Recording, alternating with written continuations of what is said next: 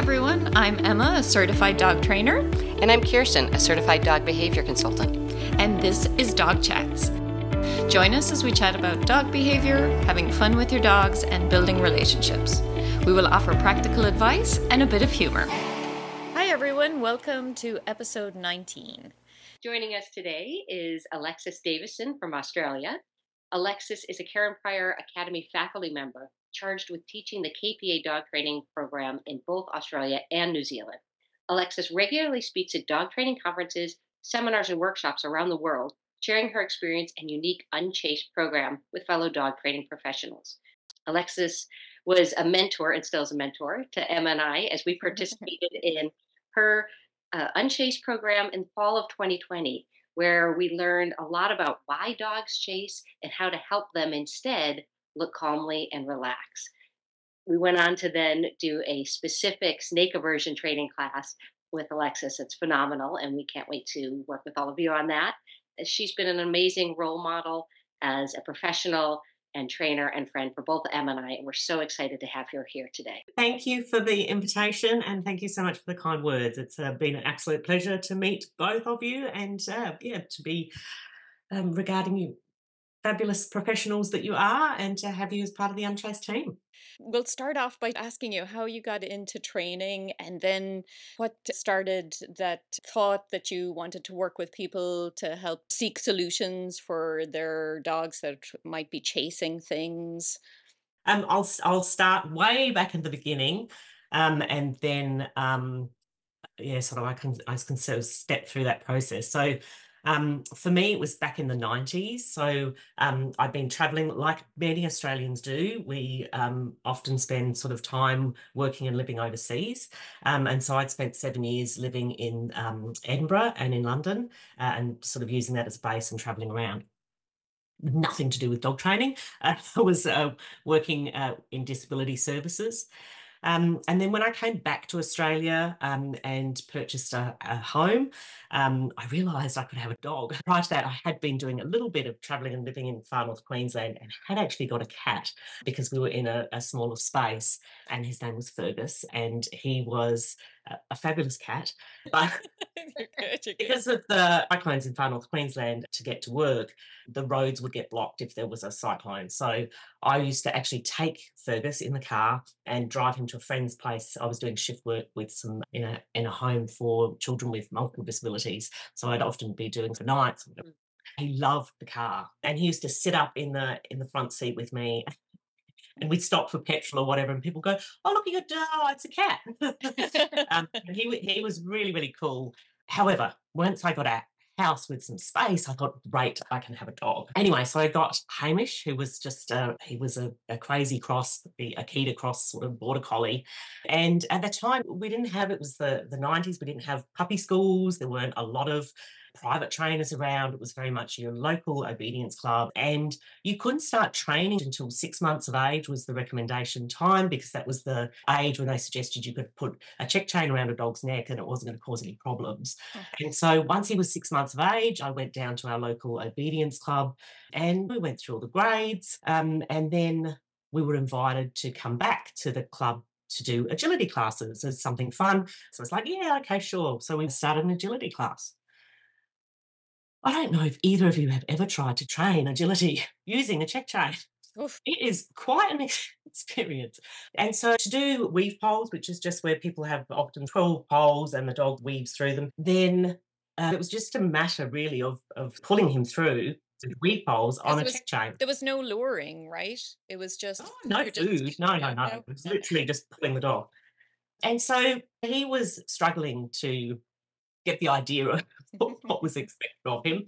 Um, and because he was an Akita cross, the instructors at the club just said, well, he's an Akita cross, like he's stubborn. He, you've got to pull him harder. You've got to yell louder. But I just thought, oh, that doesn't, like, he, he, he's just not getting it. Like, he, he's got no understanding. Um, and what I know now, like when the instructors would take him off me to show me, and this is what you've got to do, he would just shut, down. down. He wouldn't do yeah. anything. Oh, yeah.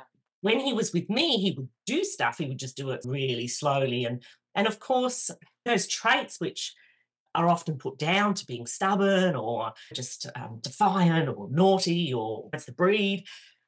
What I know now, understanding what I'm seeing and looking back on that, is of course he was he was stressed, he was shutting down, he had no idea what I wanted him to do. for. Yeah. And so the poor dog would have been as confused as. And I, but for me, I thought, well, we're not having a good time. We, we're doing this class for fun. I'm not having fun. I'm sure he's not having fun. And I, I think somewhere along the line, because we always see dogs and people as like different. So even if you're a professional and you're working perhaps as a psychologist or as a teacher or whatever, the way that you interact and teach people to learn or children to learn somehow some of us, and me included here, couldn't transfer. Oh, we could we can do the same the way that we teach. It could be the same for our dogs and same for animals. You know, We we just see them as completely different species, and therefore we need to treat them in a different way. But something in me twigged, and I thought, oh, it's got to be another way to do this. The internet was very, very new back then but the job that I had did have a computer and and there was internet. And so I, I used to just spend some time in my lunches doing a bit of a search. And thankfully, at that time, Sunshine Books, which was established like Karen Pryor, actually had a website. And I found these articles. I don't remember the like the listservs and things like back in the day. And I found all this stuff about clickers and clicker training and and I thought, oh, okay, well, this is different. I'll I'll give this a go. And so I purchased a, a pack of two clickers. They were the, the old box clickers. Then I'd also bought a video, and this literally was not a video from YouTube. This was a VHS video. so then I had to wait for everything to arrive from America. Cost me a fortune. I think my clickers back then were like 25 US dollars. oh my like, goodness. Mm, yeah. That's crazy. anyway, they eventually arrived, and and one of the, the, the pieces of advice was if if this is a new way of training for you, like do a trick, like work on something completely different. Don't have the dog on lead or anything. I think I, I worked on teaching like to roll over. I like like, just to try this out with something. Yeah. And then I thought, okay, great, okay, I forgot that. That was good. And then I just set up my little weave poles in the back garden. And like to this day, I will never forget as as we worked through, and it was just doing two poles and then adding and doing two more poles and those sorts of things. Once he he'd learnt to go through these poles, and he wasn't on a lead, he was just I was standing well back, just clicking, pressing a little button on a little device, and then delivering a treat every time I did that. And by doing that, giving him that really clear information about what I wanted, he was doing the weave poles on his own. I just remember this one time, like he just turned around and looked at me like it was literally like, why didn't you just tell me this at the beginning? Like, why do we have to go through all? And that was it. I just went, oh my goodness, like this is amazing. This is just really, really incredible. How powerful that I can communicate with him about what I want. So that was it. I, I just never ever put a check chain on him or any other dog ever again. Like I just thought, okay, so off we went down to the club just with his flat collar. And it wasn't so bad in, in agility because actually when when you were ready to trial, you weren't allowed to have a, a chain on your dog. I often just train at home and then we just practiced out of the club and, and then I stopped going. But we did, we did trial. He, he basically in his first trial absolutely nailed it and he got his title. He understood Yes. exactly what it was that that he was being asked. And then you were Um, having and- fun, right? Then it was we were having fun. We were, we were, we absolutely were. And so for me, having discovered this amazing power, really, to be able to train another animal that couldn't speak what, what I wanted, I just thought, oh, well, other people should know about this. This is amazing. Why isn't everyone doing this?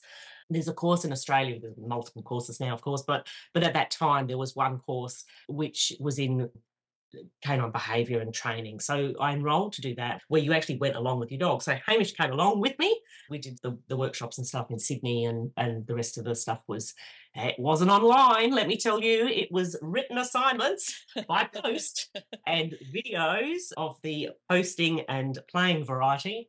And then just over time, like I enjoyed the training so much. And then mm, probably around 2008, I just went completely full time into dog training. Okay. Yeah, so that was a very, very long story with a little That's around right zones in Queensland. But and that was it. And then for me, I think because I got stuck into ag- agility and there was a lot of border collies and Aussie shepherds and and Australian shepherds here at that time uh, were really rare. But gosh, I, I saw the breed and I just fell in love with the breed. And that would have been back in 98. And then 99, I yeah, started having a look around and, and Brody came into my life in 2000. So then I have had Australian Shepherds for the past 20, 23, 24 years. So yeah.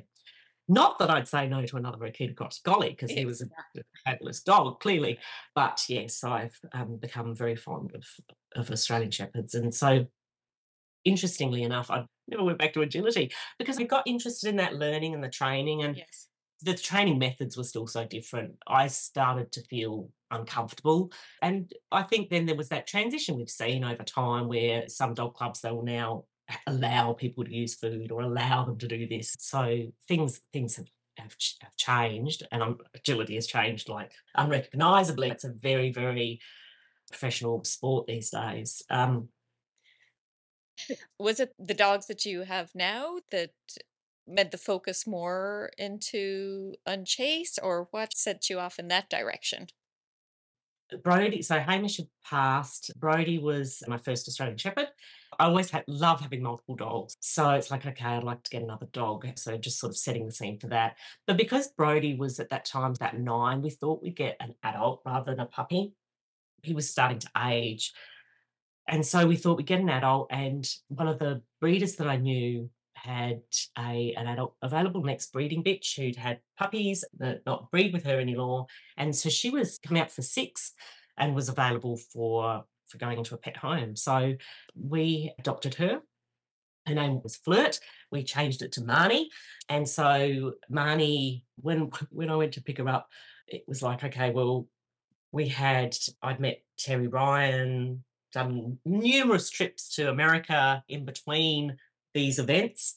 For those of you who don't know, Terry Ryan is a, fabulous trainer who lives in um, Washington State. She has been training, oh, goodness knows for how long, but probably since the 60s.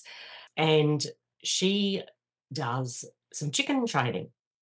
I was hosting her the following year to do some chicken training camps. So basically, what a chicken training camp is somebody like me puts their hand up and says, I'll host it, go out and get 20, 30 chickens, uh, condition them to be comfortable being handled and to make sure they're going to be happy eating food off tables and those sorts of things. And then we set about actually training them with clickers and and we have people from zoos and horses and dog trainers coming along, and we're all on the same level playing field because we're all working with chickens.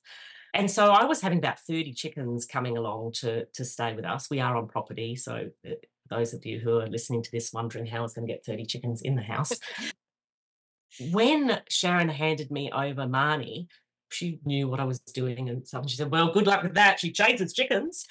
So I thought, oh, okay, well, I've got some work to do, basically. As another sort of side tour, tour but also relevant, the year before, so in, oh, that same year when I actually got Marnie, I did the Karen Pryor Academy. So I actually went through that course with Marnie. And then part of that, we you train a second species. And I ended up training a rabbit that I got through a rescue group who was a, a year old, still entire, and um, tra- trained with him. And my partner, bless him, said, Well, he better come and live inside the house if you've actually got to train him so you can develop this relationship. So, so Oscar did come to live inside the house.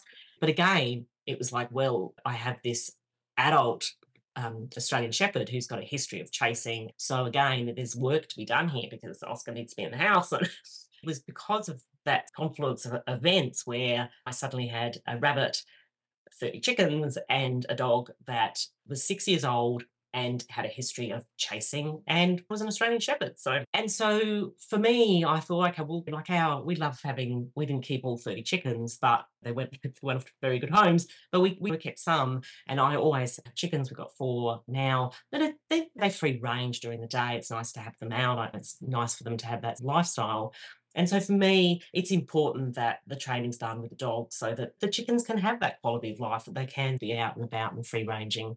And all the pets that we take in, whether it's a rabbit or a cat, whatever, they're part of the family. And so it is really looking at building those relationships not just with us but also with it, with the dogs so that uh, everyone is is comfortable and not stressed or over aroused so i set about doing some some work with with marnie and, and doing some training and it was really, really successful. Oscar and Marnie used to share the same beds around the house, and we could have the, the chickens free ranging and the dogs running around, and, and things were all really good.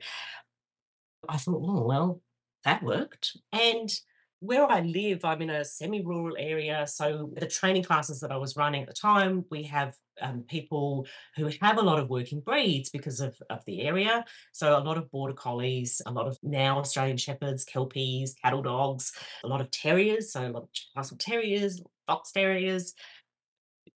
There's a lot of livestock. There are working farms as well as hobby farms. There are a lot of horse properties here.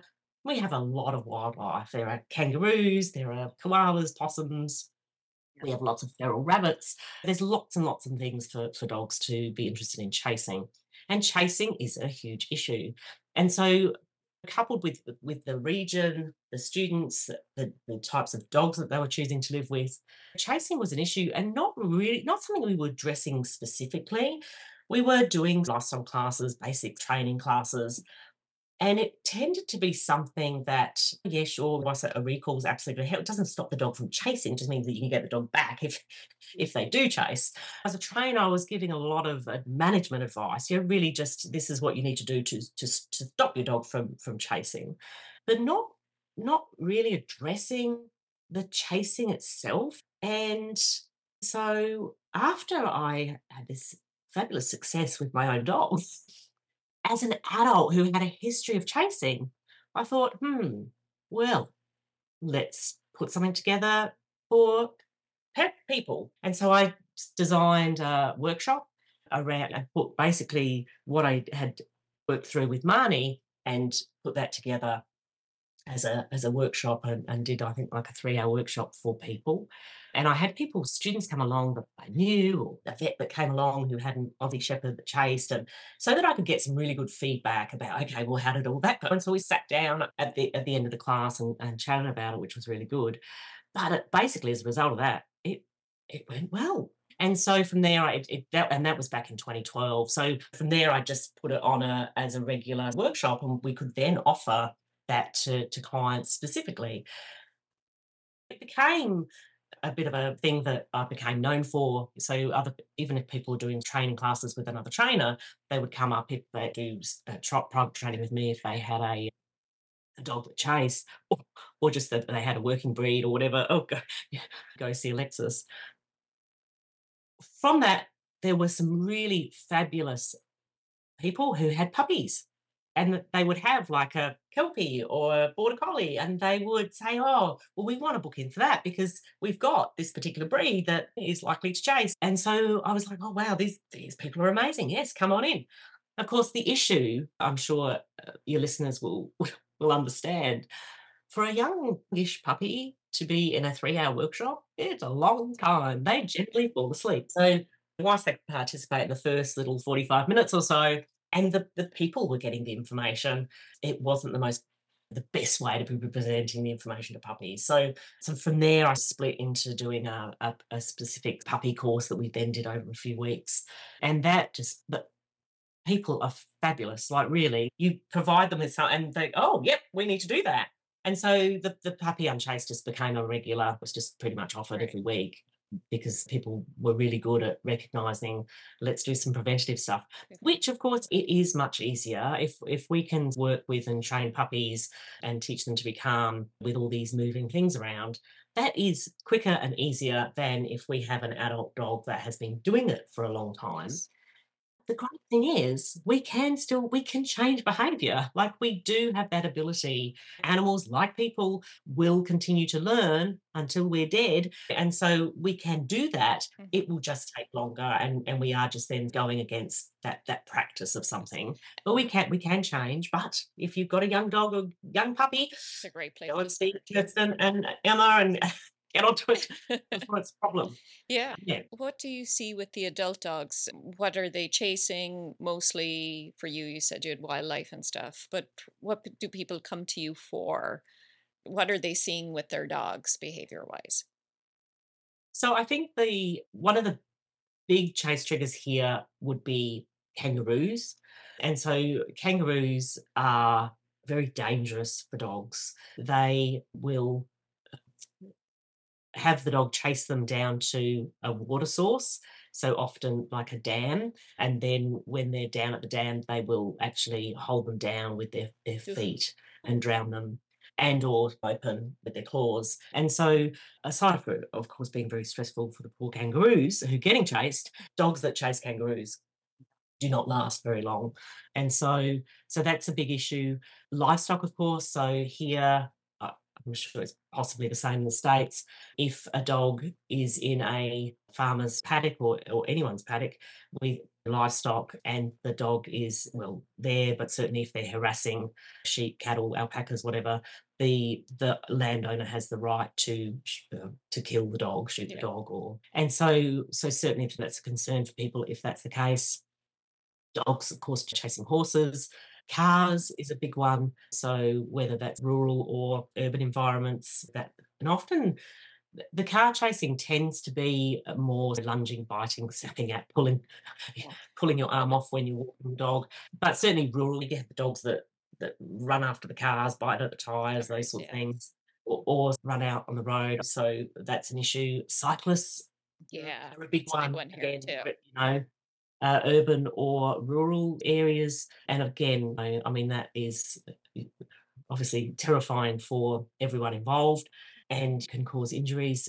Jog- joggers, kids, children, whether that's on bikes or just running around, cats. So whether that's other cats living in the same household with the dog or cats, neighbouring neighbourhood cats that are in the street. Uh, I'm going to jump in here and ask you will you speak to us about the misconception of prey drive versus the modal action patterns?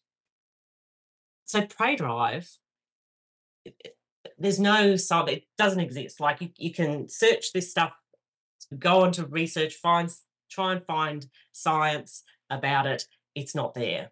So it's just a, a label that we have have come up with. And of course like anything like we say oh the dog is stubborn or the dog is dominant or whatever it doesn't tell us what the dog is doing it it just smushes it all into this one thing and we can't pull it apart so if somebody says to me oh my dog's got high prey drive I'm going to need to ask, well, what exactly is your dog doing? Because for somebody, it might be that they're chasing after the car.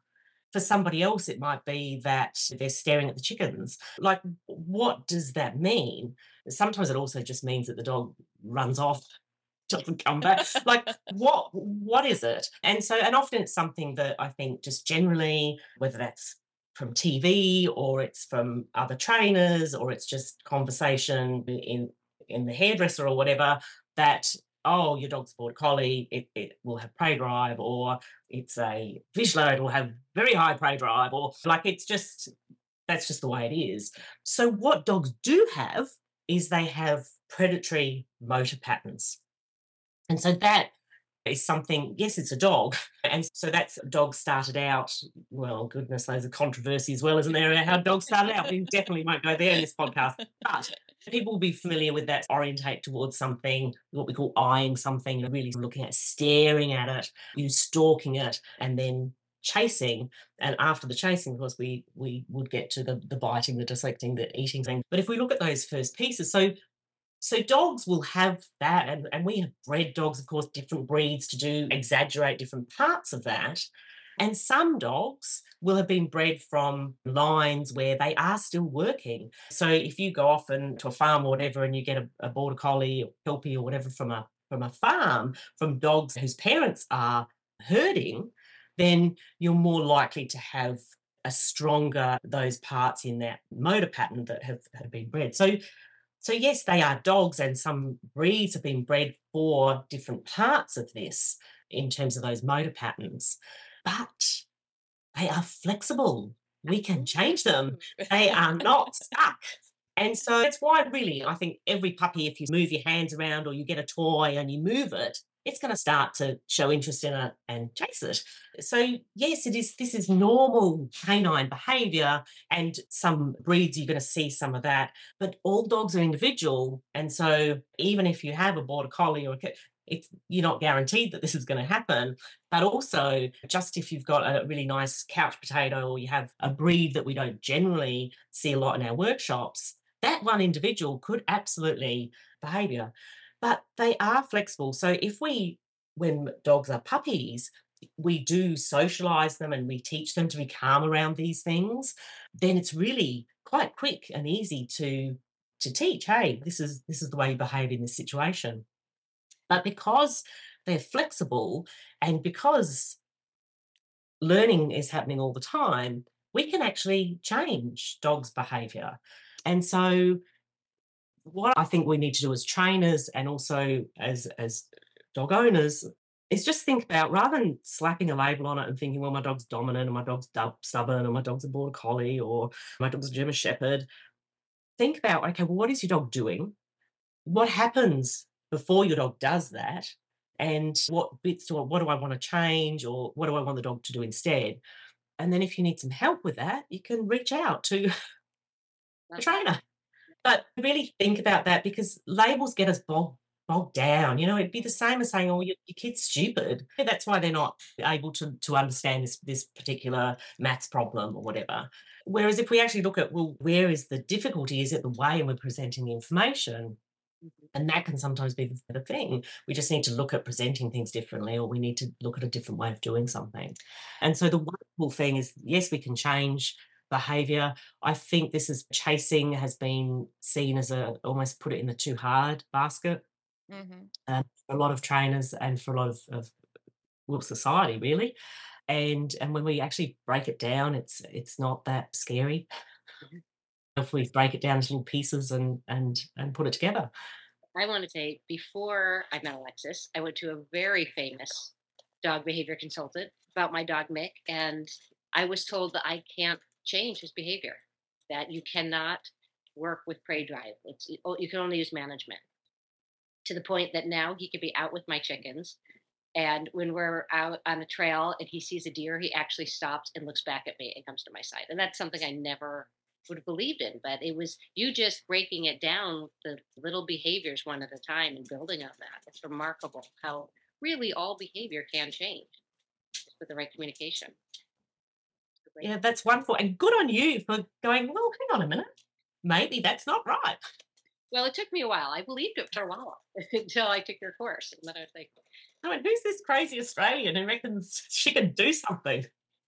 But it's amazing how much Emma and I talked about this how much we use the unchased protocol in our in just daily lives right it's not this big out of reach kind of thing and i i really want our listeners to know that that just the very basics of look calmly relax on the mm-hmm. mat and asking them to do a touch or a different behavior is something that everybody can train with their own dog and, and address so much of that chase.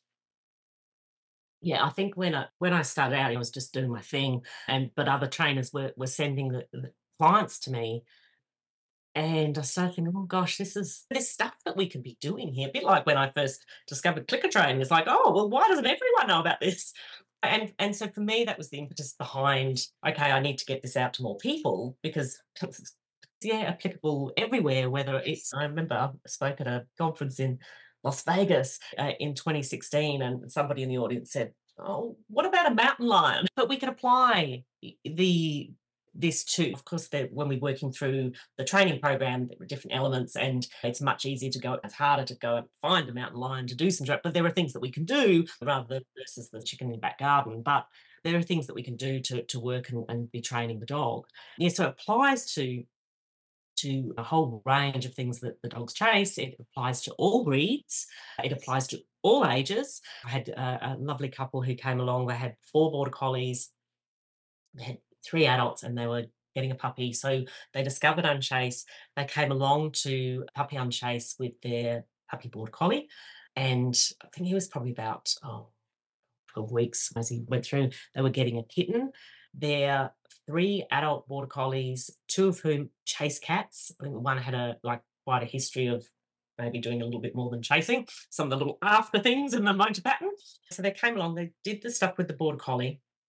So puppy border collie kitten, good management at home, nine days, nine days for that puppy and that kitten to be best buddies. That's like awesome. beautiful stuff. But they did not stop there. They came with their border collies, like there were two of them, so they brought two two one time and, and one another time. They did the work unchased workshop with all the adult border collies. And I reckon she was nine. One of the, the the border collies who had might have gone a bit further down the predatory motor pattern than, than the others was nine years old and they knew that okay we might not get to the snuggly on the lounge part with her but we want to be at least that everyone can be out together with supervision if needed and two years later i got a photo of aspen curled up on the lounge with Barchi, who was then of course a cat and so it had taken you can see okay this took nine days this took two years but they They put the time they got in. to where they wanted to be. And and that's to say, okay, there's a lot of commitment in that in terms of you have to make sure in the meantime that cats stay safe and, and those sorts of things. But as you say, Kirsten, it, this is this is not a particularly time consuming event. It's just really about making some some daily changes and some things that you can do. This is not hours and hours and hours of training. I don't have that time myself. And so I think what we need to do with training is we just need to make it very easy and really it's just about making a few adjustments and then just how you use that food that you feed your dog every single day in such a strategic way that you can actually reinforce those behaviors that you want And would you talk to us a bit talk to us a little bit about the snake aversion program that you do because that's really interesting to to us as well. okay this, so again where where do i live i live in the adelaide hills we have pretty much all, all of our snakes here are venomous. We've got certainly the most some of the most deadly snakes in the world. So snakes are, are a problem in terms of biting both people and also in terms of biting cats and dogs and and them dying or, or becoming very ill. And so that's an issue. And in South Australia, where I live, it is it's been illegal for for many many years all the time I've been a dog trainer, so at least sort of 24 years to use shock collars. Traditionally, in many places, people train snake avoidance using a shock collar. And the idea there basically is that we're punishing the dog to, to such an extent that that they associate that particular punishment with the snake. Whether or not that happens, we, we don't really know because who knows what else happened at the time. But so that's not an option where I live. And snakes is an, is an issue.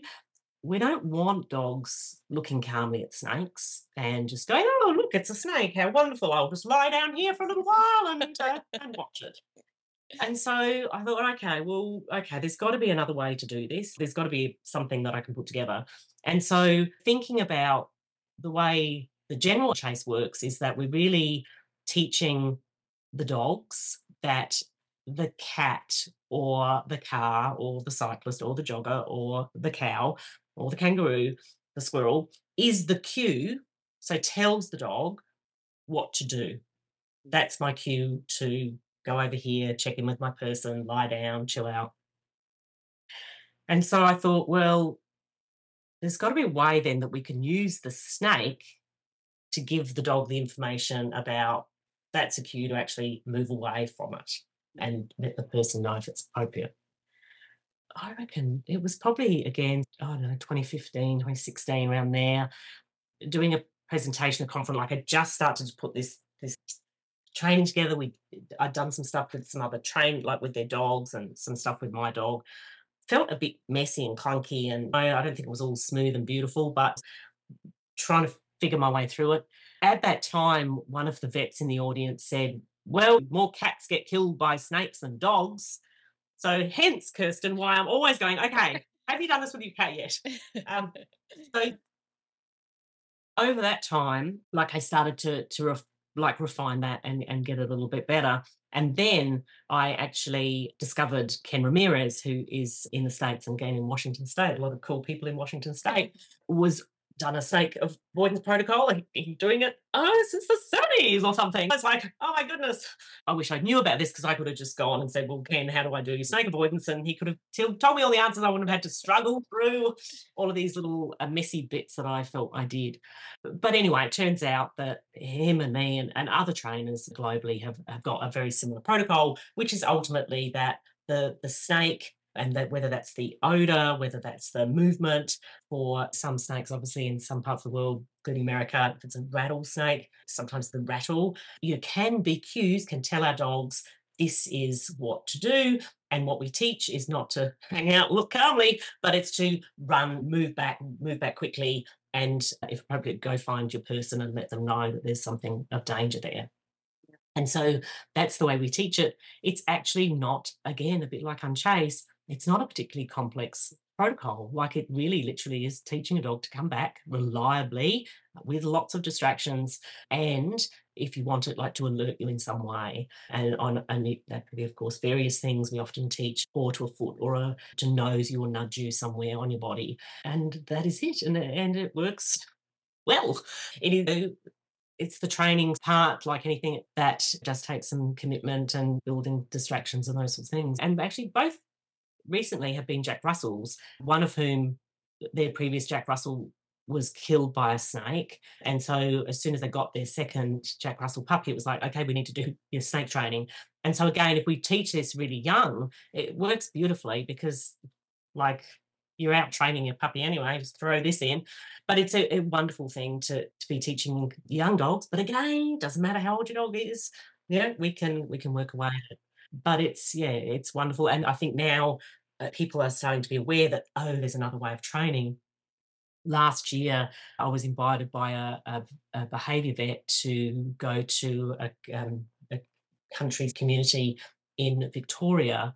And in Victoria, another state for us, people are allowed to use a shock collar provided that their veterinarian signs off to say that their dog is of sound mind and this will not harm them mentally to do this.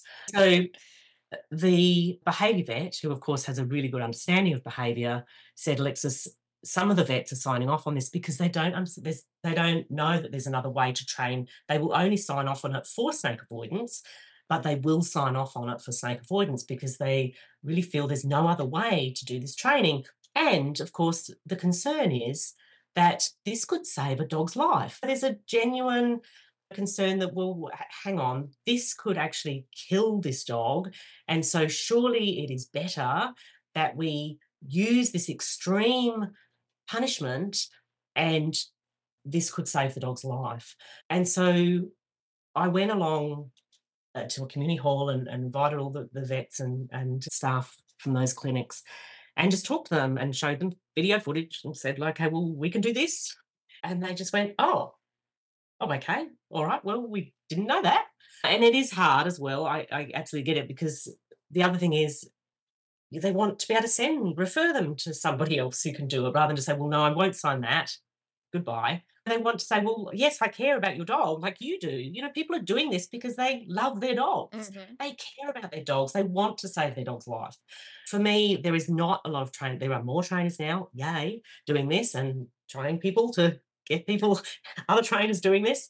Um, there is, however, an app now. I developed an app. So people don't have a trainer near them. They can download, get the program Uh, online or through the um, Unchase app. And so that is available where, where people can say, hey, it's here. But the other thing is, I have been doing some more online classes live. And last on Monday night, I had two students from Victoria come along to that snakes class, which is a lot live Zoom class, and they both said, Well, we're here because our vets wouldn't sign off. And they told us to ring you. And so so so that's wonderful. But it, it really is, again, I think it's it's really just comes back down to education to say, hey, there is another way that we can do this. And for those listeners who don't know, unfortunately, shock collars can have fallout from for dogs, particularly like on a, on a welfare level for their mental health, and uh, it can create a range of, of other behavioural issues. When I do workshops and I, I travel around Australia to do those, a lot of clients who will come along have done shock collar training previously with another dog and often sort something else out because of a, a, something that they've seen in their dog, which has really changed and upset them. So, but it is for us saying, hey, look, there is another way to do things if you if you'd like to take that, because I'm sure all the listeners love dogs. We all love dogs. We all want to do the best by them, and to know that hey, there is another way that we can do this. And the wonderful thing about this protocol is that we know that the dog is making the association with the snake because that is actually the cue. And so we know it's not another dog in the distance or a person or a child or whatever that is the association, we know it is actually the snake. I think that's a huge benefit to this. Uh, you mentioned the app. Could you tell us a little bit about the app?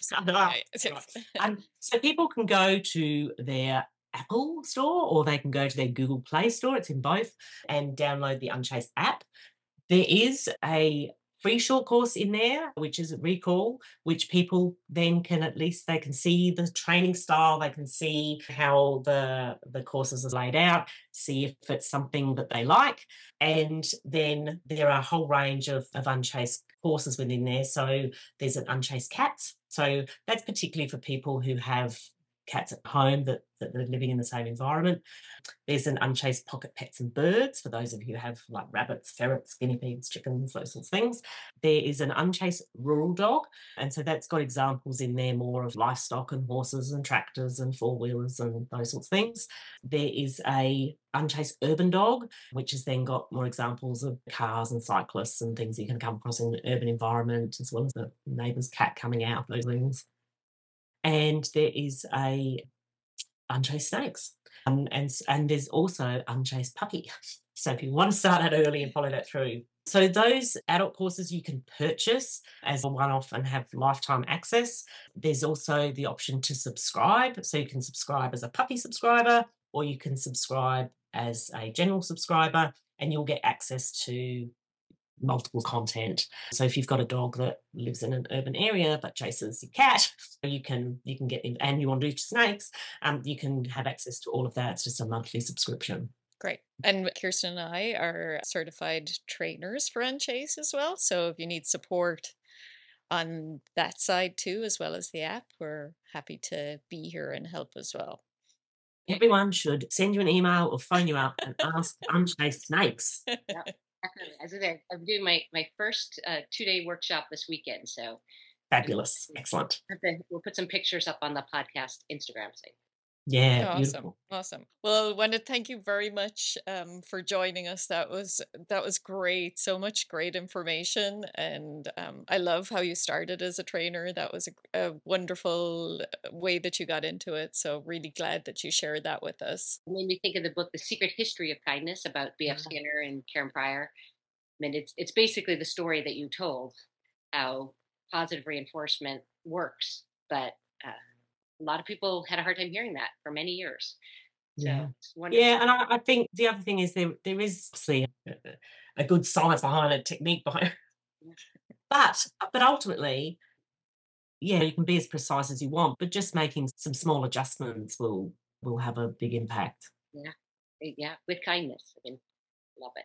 So, how can people find you? If people are looking for me, then my website is very, very easy. It's Unchase, which is just U N C H A S E, unchase.com. And people will find the links to online courses, to the app, and also a directory which lists both of you. So, if they're looking for your details, they can go to that one spot and find everything that they need from the website. Great. Thank you so much for joining us. Alexis, great to have you. Thanks for tuning in today and hope you'll join us for our next episode. You can reach Emma at ecdogtraining.com or on Instagram at ecdog underscore training. And Kirsten at kwhappydogs.com or on Facebook at kwhappydogs. Don't forget to hit subscribe. See you next time.